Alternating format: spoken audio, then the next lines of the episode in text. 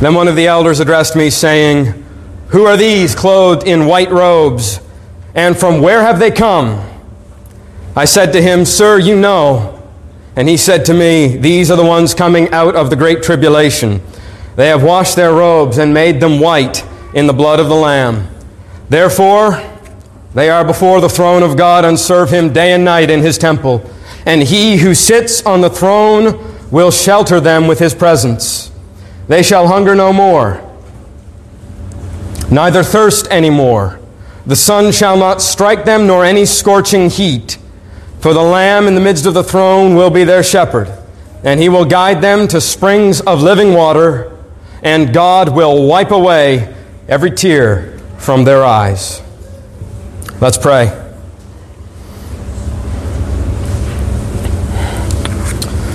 Lord, thank you for your word.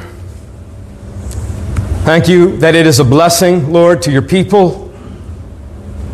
Every word that you speak to us, Lord, is for our good and for your glory. And Lord, there is nothing that anyone can do to thwart your promises, to change your mind, or to snatch a single believer out of your hand. Lord, nothing. And we thank you for that. And so, Lord, I pray that this morning you would bless the preaching of your word, that you would help us, Lord, to hear and to understand all that it is you have for us, that you would help me to preach, and that you would be with us, Lord. It's in your name we pray. It's to you we look, and in you we hope. Thank you, Lord. Amen. Well, the chapter does begin rather abruptly coming out of chapter 6. Those who dwell on the earth, those who are condemned, they have raised their cry. And this represents the final cry of the wicked, period. This is the last thing that they will ever say in this world. And it's that. It's what we read who can stand on the great day of the Lord's wrath? And as soon as those words escape from the lips of the condemned, the vision that John is seeing stops. This revelation of judgment, it's suspended. Judgment is imminent, but it's not yet fulfilled. And a new vision appears and fills the mind of John. He sees something else. And this next one, along with the next, they serve to answer that final question. There is one group of people who will be preserved through the destruction of the world. There is one group of people who will overcome, like Noah and his family did when they faced the cataclysmic flood and escaped in the ark. Well, who will it be? It's those who have been sealed and who have had their robes washed white in the blood of the Lamb. The very ones that the mighty ones persecuted and killed in the fifth seal, the ones that the world saw as, as weak, as expendable, or as evil or dangerous, the ones that those with power, with that power they had put to death and persecuted, they are the ones who will stand.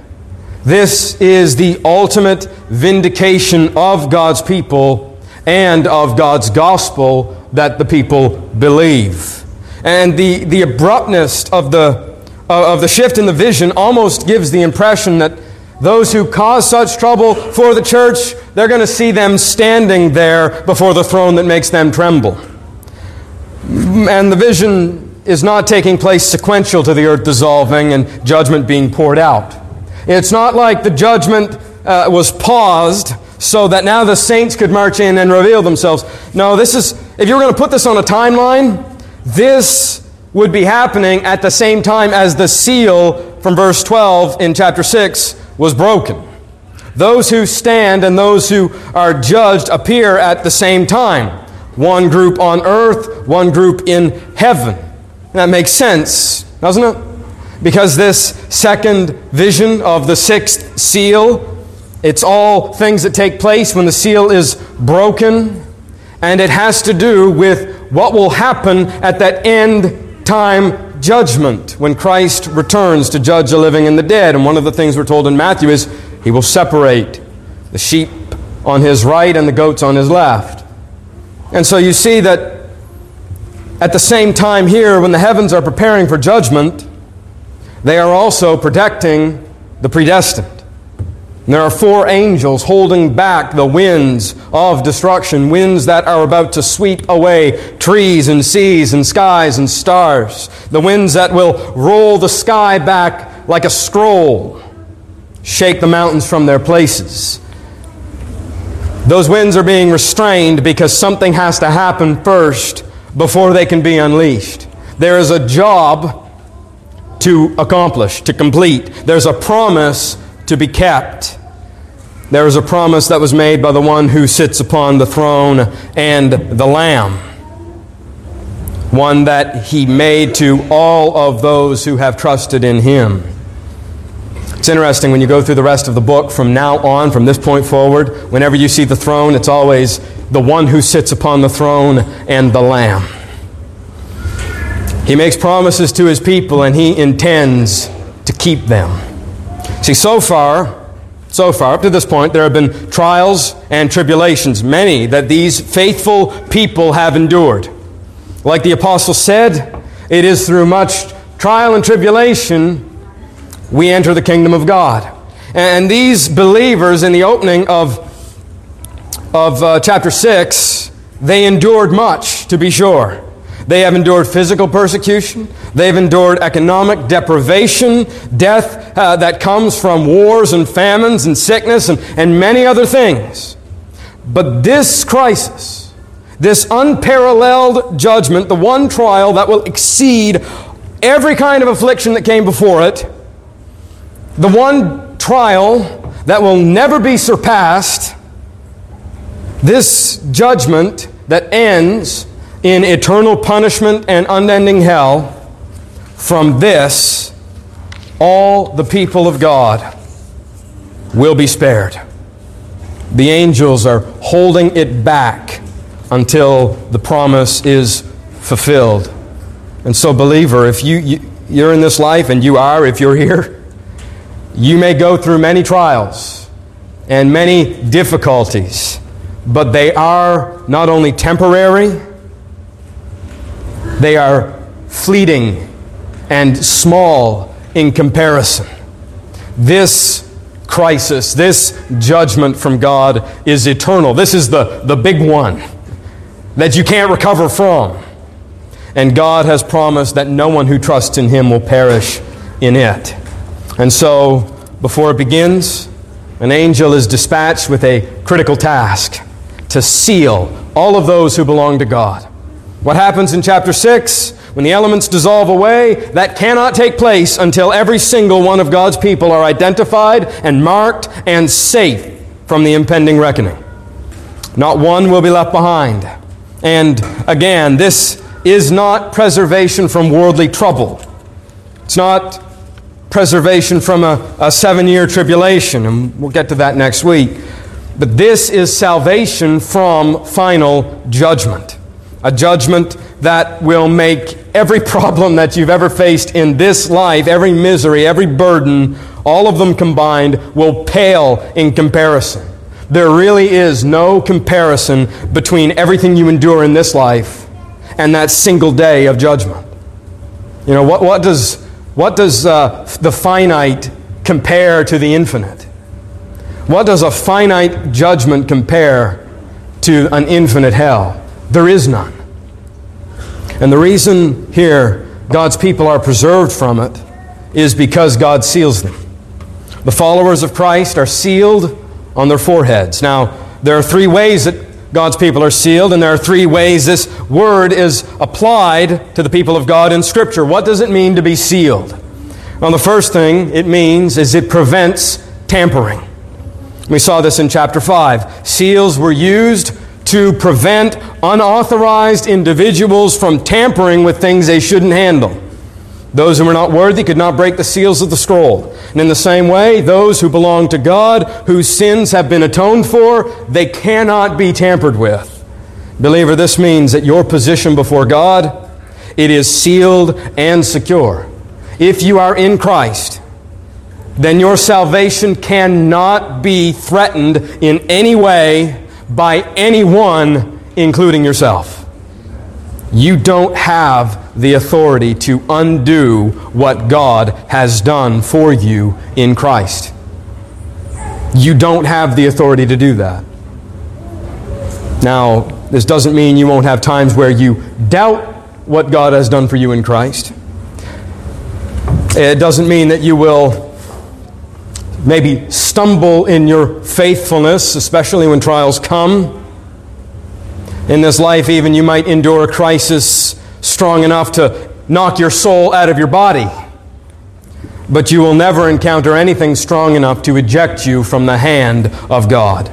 Your atonement, your security in Christ cannot be tampered with. You've been sealed. Secondly, seals mark ownership. And this may be drawn from the ancient practice of, of marking a slave. If they belong to you, then they might be branded as your property. And sometimes it was on the hand, often it was on the hand, sometimes, to make it abundantly clear, it would be on the forehead. So that no matter where they went or if they ran away or whatever they did, they could be identified by the mark or by the seal. Well, as believers, we belong to God. We are His and we, uh, uh, he calls us, Paul calls us his douloses. It's the ancient word for slave. Paul says we are slaves of God. And because we belong to him, we're not of this world. You know, we're not counted with the worldly. Our citizenship is in heaven. And so God marks us as his. And because we don't belong to the way of this world, we won't suffer or endure the same fate as the world and the worldly do. If you're a Christian, you're a marked man. You're a marked woman in the best possible way. Marked for life, marked for eternal life, marked for salvation. And because you are secure, that mark cannot be changed. You know, later in the book, we see a satanic counterfeit of this mark being placed on people at the behest of the beast. They are sealed, but it's sealed for destruction. They belong to the beast.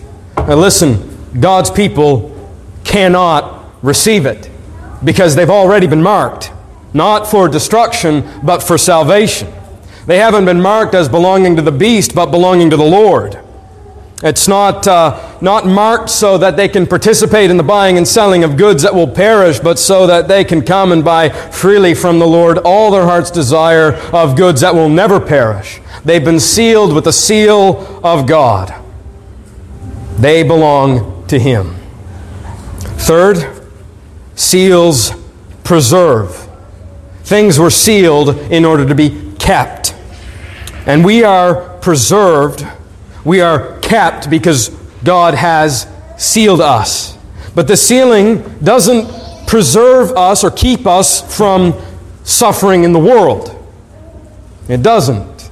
Everybody in this room, if you're a Christian, if you've been a Christian for more than a month, you can say, Yeah, I, I think things got a little more difficult in the world after I became a Christian. This sealing does preserve us and keep us from falling into the judgment of the wicked. In Ezekiel 9, Jerusalem was engulfed in idolatry and immorality, and it was about to be engulfed in the wrath of its enemies. But before that was allowed to happen, God sends an angel through the city, and that angel has a very simple task. It's Ezekiel 9, verse 4. Pass through the city, through Jerusalem, and put a mark on the foreheads of the men who sigh and who groan over all of the abominations that are committed in it.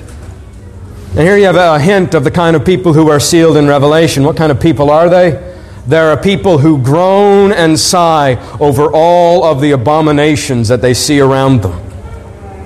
How many times have you seen the state of the world around you and you just you don't know what to do? You just you sigh or you groan or you cry to God. These people are sealed and are protected from when God comes to do what is right in the world and set all those things in their proper ways. And so, when the judgment of God in Ezekiel is carried out by the angels, everyone in the city is struck down except those who have been marked by God. And it's, it's an encouraging thing to think about, isn't it? There are so many obstacles in the world that could derail our faith. You know, famines and wars could put it to the test. Political upheaval, economic collapse, family strife, churches sometimes collapse. And what do we see? God keeps his people to the end. We are sealed to be spared the worst possible outcome. And in this world, everyone will endure decades of trial. Everybody suffers. But it is only those who trust in the Lord that will eventually leave all of that suffering behind. And those people are sealed, and they're identified in the next four verses as 144,000, 12,000 from a smattering of the tribes of Israel. Now, we know, we should know, that when the Bible describes the church, it sometimes describes the church as true Israel. And all of the promises of God are yes and amen in Christ for the Christian. All the promises not just the ones in the New Testament. There are, real, the Bible is, is clear, there are only one people of God those who have faith in Jesus Christ. Anyone who does not belong to Him, anyone who does not belong to Him, are not part of His people, whether they're a Jew or not. God's people are those who believe by faith. We say, I don't know about that. Well, read Romans 4. It's very clear. Romans 4. Read Romans 9. Not all who are Israel are Israel. Jesus teaches this in John chapter 8. In John chapter 8, a group comes to him saying that we don't have to worry about repentance and believing because we're, we have Abraham as our father. Do you remember what Jesus tells them? If you were children of Abraham, you would believe in me. But as it is, you do not believe and you want to kill me. Therefore, you are children of who? The devil. Children of the evil one, children of Satan. Two camps of people Jesus identifies there those who have faith and belong to him, those who reject him and belong to the, to the devil, to the prince of the power of the air. And if that wasn't clear enough, Paul says the same thing in Philippians. For it is we who are the circumcision. Paul, a Jew, including himself, we with the Gentile Philippians, the Greeks, we who are the circumcision. You know what that word circumcision means? Descended from Abraham, covenant people, the Jews. We who are the circumcision, we who worship by the Spirit of God, who glory in Christ and put no confidence, no confidence in the flesh. Who are the true descendants from Abraham? It's not ethnic Jews. It's not ethnic Israel. It's those who have put their faith and trust in Jesus Christ. This is the plain, simple, clear teaching of Scripture. And to ignore it is to ignore the plain, clear, simple teaching of the Bible. And, and we know that even if there is a future plan for Israel, it's not distinct from or separate from the church. Romans 11, it says they will be grafted back in. So they're broken off, they'll be brought back in. But back into what? The covenant people of those who have faith in Christ. Because those who belong to God, those who are His, are and always have been and always will be those who believe by faith. Therefore, this number, 144,000, is not a specific number of Jews to be taken literally. Most numbers in the book of Revelation are not specific numbers to be taken literally, and if you, if you do that, you end up like the Jehovah's Witnesses who think that only 144,000 will be saved. No, the way numbers were used in the ancient world was different from today. For one, they weren't as precise. How many of you, you're, you're reading in the Bible and you read about numbers and you realize well, these aren't as precise as, as our accounting would be today. Oh, that's how they used numbers back then. For example, in the exile, 70 years of exile. Well, the Jews were exiled from Jerusalem one, two, three, three or four times. And if you count it all up, it's, uh, it's hard to get to 70 years. One group was 40 years, one group was maybe 72 years, one group was 60 some years. But 70 years, well, the number's being used symbolically. 70 years, seven years of rest for all of the days and years of rest that were missed. And uh, just to give you another example, if a Jew wanted to express magnitude, it was done with multiplication. You see this in the Gospels where Peter asks Jesus, How many times should he forgive? Peter says, Seven times. And the Lord answers, Seven times 70. You understand that Jesus is not saying, Peter, the upper limit now, how many times you have to forgive? It's 490, and then anything after that, you're free. No obligation to forgive again. That's not the point, and you know that's not the point. The point is forgive as many times as you have to. There's no upper limit to forgiveness. It's the same in 2 Samuel. You hear of David's mighty men. What are they called? They're called the 30. The 30 mighty men of David, and then you count in the list, and there's 37 right? But the number represented the group. Well, I don't think we should expect numbers to function any differently here. So the 144,000, what's that? That's 12 times 12 times 10 times 10 times 10. Now, the word 12 in the Bible is significant. It means the complete people of God. When you read, for instance, about the 12 tribes of Israel, uh, or the, the 12 apostles, it's a reference to all of those who are God's covenant people. For instance, the 12 tribes doesn't always literally mean 12 tribes. What about the half tribe of Manasseh that when they're listed, sometimes it's counted as one whole tribe unto itself? Or what about the tribe of Levi, who is listed sometimes and others is not? What about the list here where the tribe of Dan isn't mentioned at all, and both Joseph and his son Manasseh are? Not the half tribe of Manasseh, just Manasseh. Well, you know the answer. Because when you hear, the same way, when you heard the, the 30 of David, you knew that there was 37. It wasn't a precise number. Here, when you hear the 12 tribes of Israel, you know that regardless of how they are counted or arranged, it's a reference to the people of God. And so 12 times 12 means the people of God in their fullness without a single one lacking. And it fits with the sealing, doesn't it? all of the saints in times past and times to come, and right now in this room, are sealed by God and secure. And concerning the, the number, the multitude, there are 10 times 10 times 10 of them. 10 is considered a big number in antiquity. If you wanted to say many, you wouldn't say many or a lot, you would say 10. Right? Why does he need another donkey? He already has 10, that kind of thing. And if you wanted to make the number larger, you would multiply it by 10, and if larger still, multiply it again. And so you, you put that together, what, what do you have? You have a number that represents the fullness of the people of God, not a single one lacking, and it's not a small number. They constitute a vast and a great multitude, which is exactly what you see in the next section, starting in verse 9. But there's one more thing to notice here before we get there.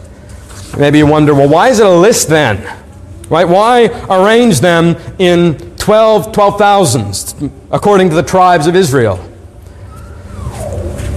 When you read that, it's reminiscent of something in the Old Testament, isn't it? It reminds you of somewhere else, and it's by design. When you look at this number, it puts you in mind of the counting of God's people that happened in the book of Numbers, doesn't it? The, the census that happened. So they had just come out of Egypt. They're about to enter into the promised land. Now, because they had no faith, they didn't believe that the Lord could give it to them, and they disregarded or, or the, the report of Joseph and Caleb, and they believed the bad report of the other ten spies. They didn't go in. And then when they tried to go in, God struck some of them down because He said, No, you're not going in. But before that happened, they were numbered. They had a, a census. And that census, in the opening of the book of Numbers, it serves a greater purpose than just to count how many Israelites there were. In the promise that God made to Abraham, He promised that he would make his descendants into a great nation, and his descendants would be more numerous than the stars in the heavens or the sand on the, on the shore of the sea.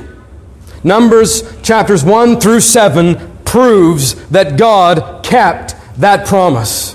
It's a reminder to us that God always keeps his promises. In Genesis, God told Abraham he's going to make him into a great nation. And once you get to the book of Numbers, once you get to chapter 7, you are exhausted after reading about how many descendants Abraham had. And it's a, it's, it's a reminder to us that God's word never, ever fails. And this heavenly census reminds us of that promise God made to Abraham to make him a great nation. He kept it to Abraham, and he'll keep it for us. But he didn't just make Abraham a great nation and give him a lot of descendants. He promised also that through Abraham's offspring, all the nations of the world would be blessed. Now, those who are blessed and those who are uh, descended from Abraham really are one and the same through Christ we find out in the New Testament that all of the nations are blessed through that single offspring of Abraham, the Lord Jesus. And they're blessed by being added to the spiritual kingdom. They're called children of Abraham. What comes next here is a vision of that kingdom that transcends time and space. It's a vision of those who are sealed, representative of those who are, are sealed, but they aren't on earth anymore.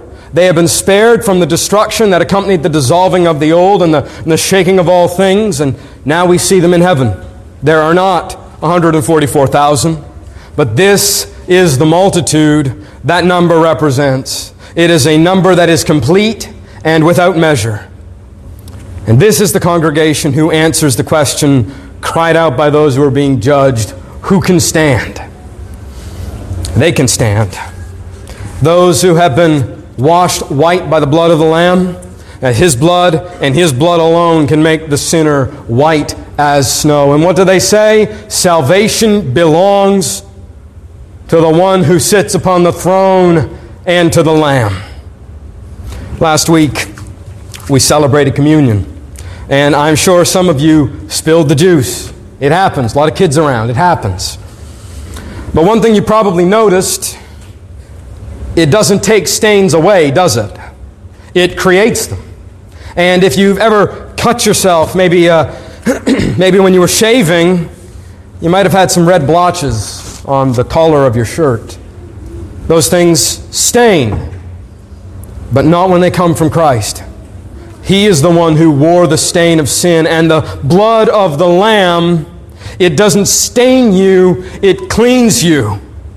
Does that, does that surprise you? All of these saints in heaven, they're wearing white robes, they're clothed in, in bright, shining uh, white garments. And the reason why those garments are so white is because we're told they have been washed in the blood of the Lamb. How does it do that? How can blood that stains make clothes white? It's a mystery. I don't fully comprehend it. I, I don't. Angels don't. And even if they understood how, could they ever understand why? I mean, that's a greater mystery, isn't it? Why would God die for me? It's ridiculous when you think about it. To think that God would give his life to redeem us, that the Lamb of God would be slain in my place as my substitute. Did I deserve that? I didn't deserve it, and neither did you. And there is nothing you could have done to deserve it or earn it. Nothing you could have done to earn yourself a place in that great multitude. And if you think you did deserve it, the one thing you can be sure of is you will never inherit it. Nobody deserves it. No one can deserve salvation. It's a free gift that cannot be brought, bought. And you receive it by receiving Christ in faith. You, you believe. You say, What do you believe? That I'm an unworthy sinner, I am sinful, I am undeserving, and I am lost.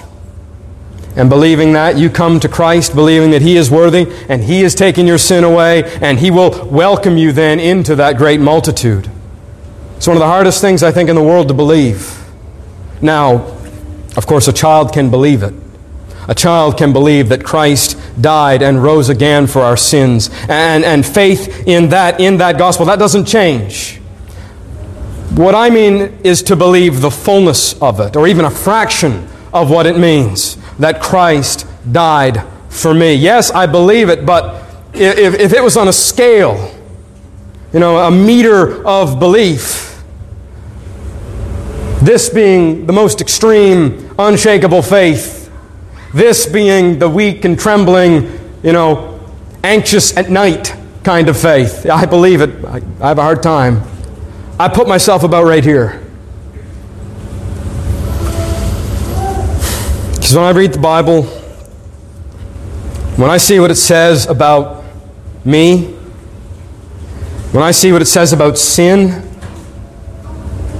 and then what it says about God in His holiness, we some of you were here yesterday. We watched a segment from the holiness of God. It's a terrifying thing to see the holiness of God, not because it's bad, but because we're bad. When you see that and you see yourself in the mirror of Scripture, do you know what takes more faith than just about anything? To believe that God loves us as much as He says He does. To believe that God's not going to turn His back on us because we have sinned against him so many times. It's hard to believe that he's as merciful and as kind and as good as he says he is. But we believe him. And we believe by faith. And if we struggle, we say, Lord, I believe, help my unbelief. Because in faith, Christ, in Christ, my sins have been paid for and if you're in Christ, your sins have been paid for. And if you're not in Christ, your sins can be paid for if you come to Him. And you can look forward to joining that great multitude one day, singing praises to God and to the Lamb. Salvation belongs to the God who sits on the throne and to the Lamb. And no one can come to Him except through Jesus. It's not going to be just us in this room who are there. And it's not going to be people who are alive today who are there. They're going to be people from every tribe and region and corner of the earth worshiping God together before that throne. You know, I, I think if you could ask John what amazed him, he'd say, Look at all the different kinds of people. I didn't even know there were that many kinds of people in the world. The vastness of the congregation, the diversity of the congregation. God's kingdom spans every ethnicity and every language in the world. He shows no favoritism for who He lets in. You see this in this great multitude, don't you? And really, this ought to be the death knell for any kind of racism in the church. No group of people is superior to another because of their DNA or their ethnicity or the color of their skin. No one is superior in God's sight because of their mastery of the English language. And neither is one group superior or inferior because of their, their privilege or their heritage. God really does have no preferences. He shows no partiality. He doesn't hold children accountable for the sins of their parents or for the unbelief of their parents. And I wish I didn't have to say this, but I do you won't find a good sense of justice or racial equity in the world today. You won't. And you shouldn't expect to find it.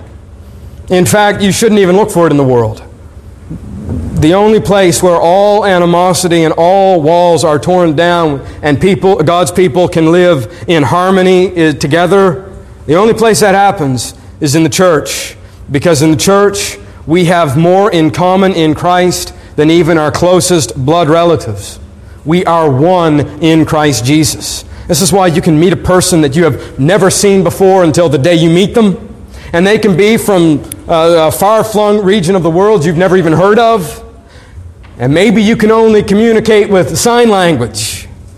And yet, if you're both Christians, there is a love and an intimacy there that surpasses anything that you know with even your blood relatives who aren't in Christ. We are one in Him. And even certain cultures. No one culture is inherently better than any other. And the diversity of these cultures gives glory to God. Different different foods, different kinds of dress, different styles of music. All of these things are unique and given by God, and God is glorified in the cultural diversity of His people before the throne.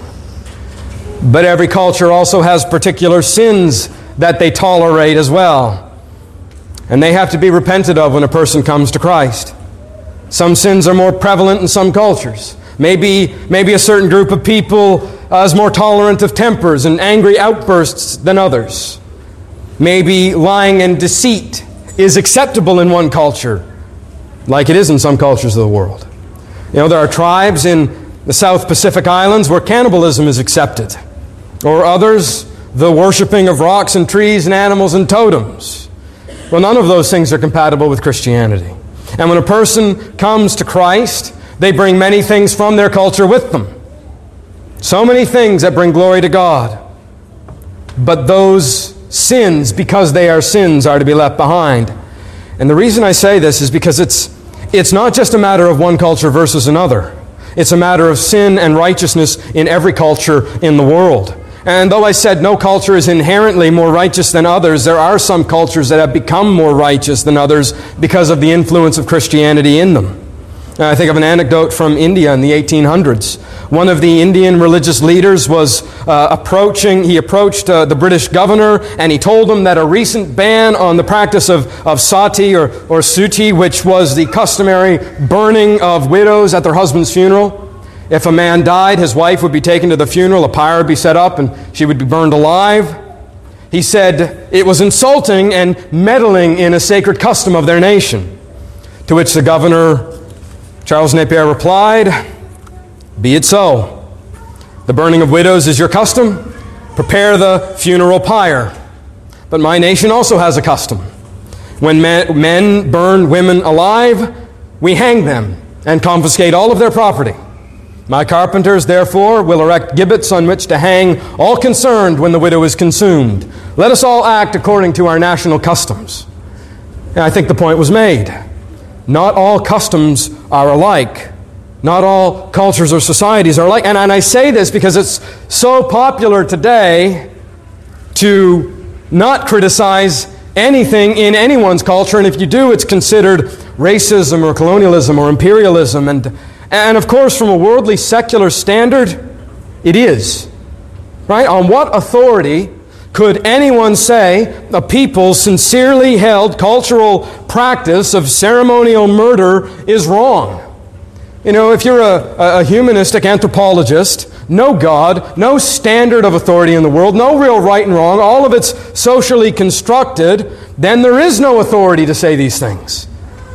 You have no authority uh, with which to criticize anything, anywhere. But we need to think about this as Christians. And as Christians, we have a greater authority that tells us what is right, tells us what is wrong, and applies to every single individual, every human being in all of the world. It governs our, our own bodies, they're not our own. God's decrees govern our families. They're given by God. If you're a Christian, you ought to ask not, what does, what does my culture say a, a, a family should look like? What does God say a family should look like? They govern our communities, our churches, and they even exercise influence on our cultures and societies. What laws we recognize as right and righteous. And all of this is from God. You see, ask, ask the question why was the English custom opposed to burning widows? Was that because the uh, British were, were, were inherently morally superior?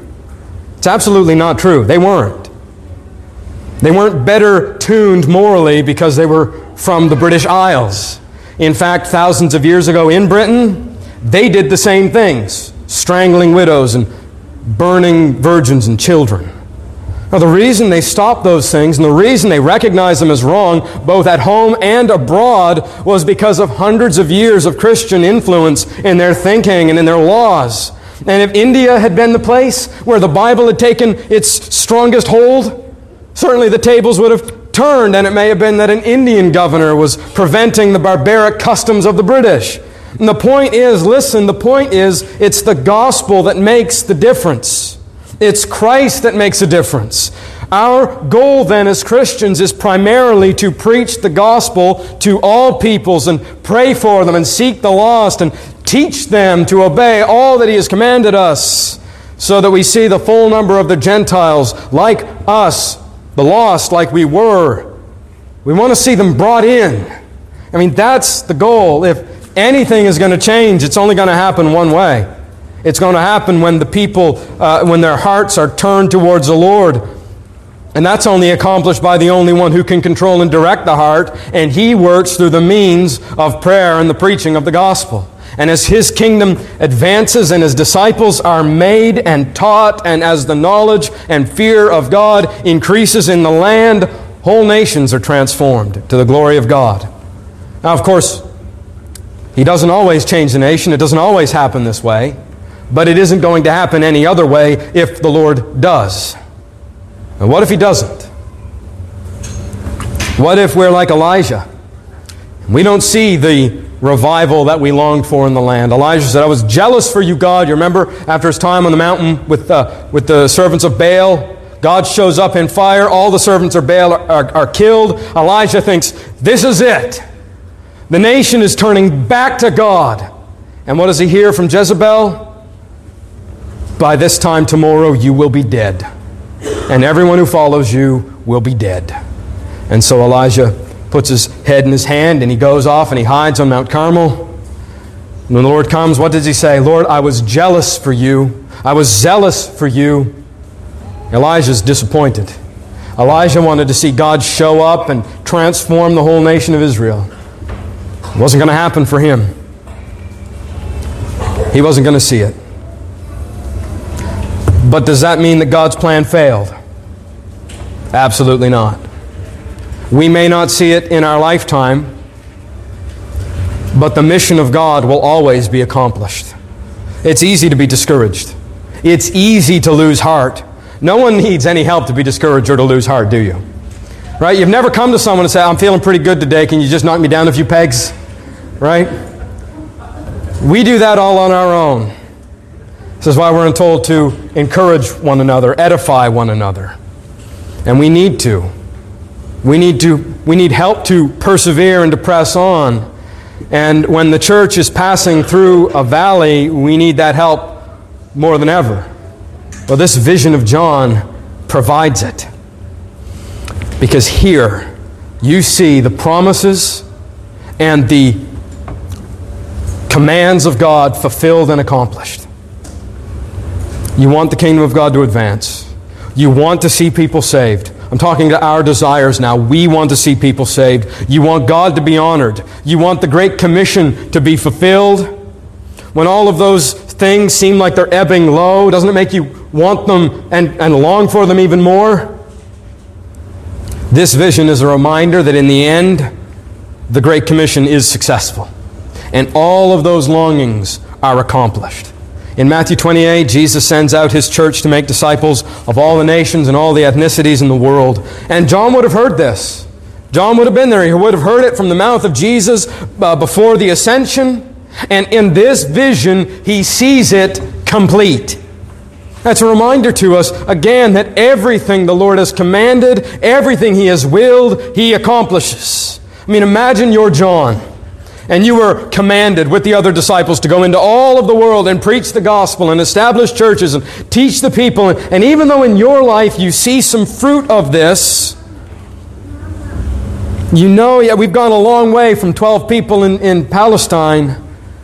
You know that there is a long way to go.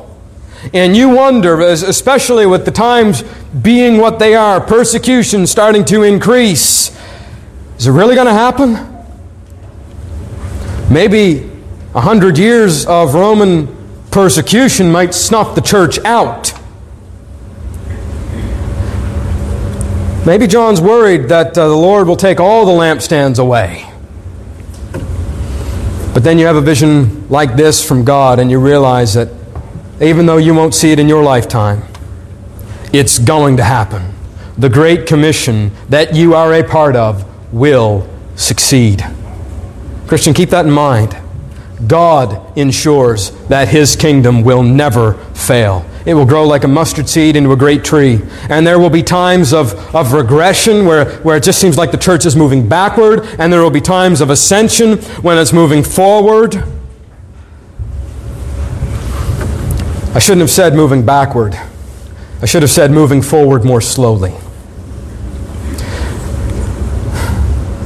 Because even though sometimes the kingdom advances quickly and there seems to be a fear of the Lord triumphant in the land and many coming to faith in Christ, and, and at other times that will wane and, and it seems like few fear the Lord and few will be saved, you can be sure the kingdom will always be advancing to the end.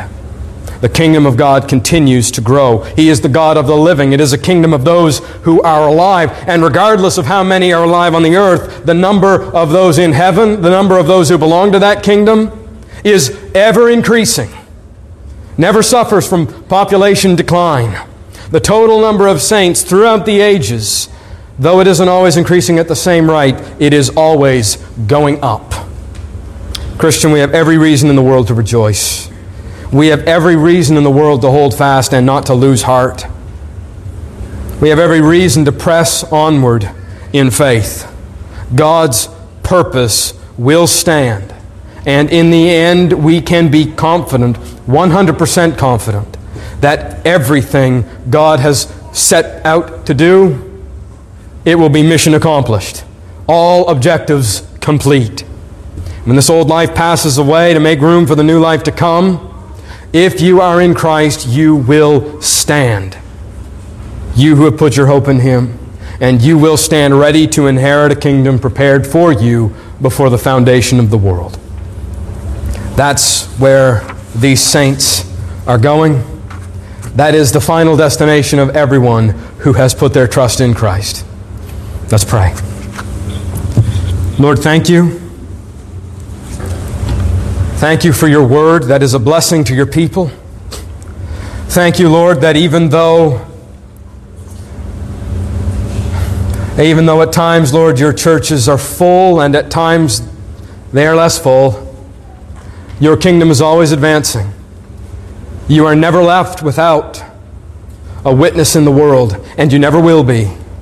Lord, you are always adding to that great multitude of people who will be saved. You always are bringing in your sheep. And if you're not doing it here, you're doing it in some other place in the world. Lord, you always, you always fulfill all of your designs, all of your plans for the good of your people and the glory of your name. And it's in your name we pray, and it's in you we hope. Lord, help us to stand. In Jesus' name, amen.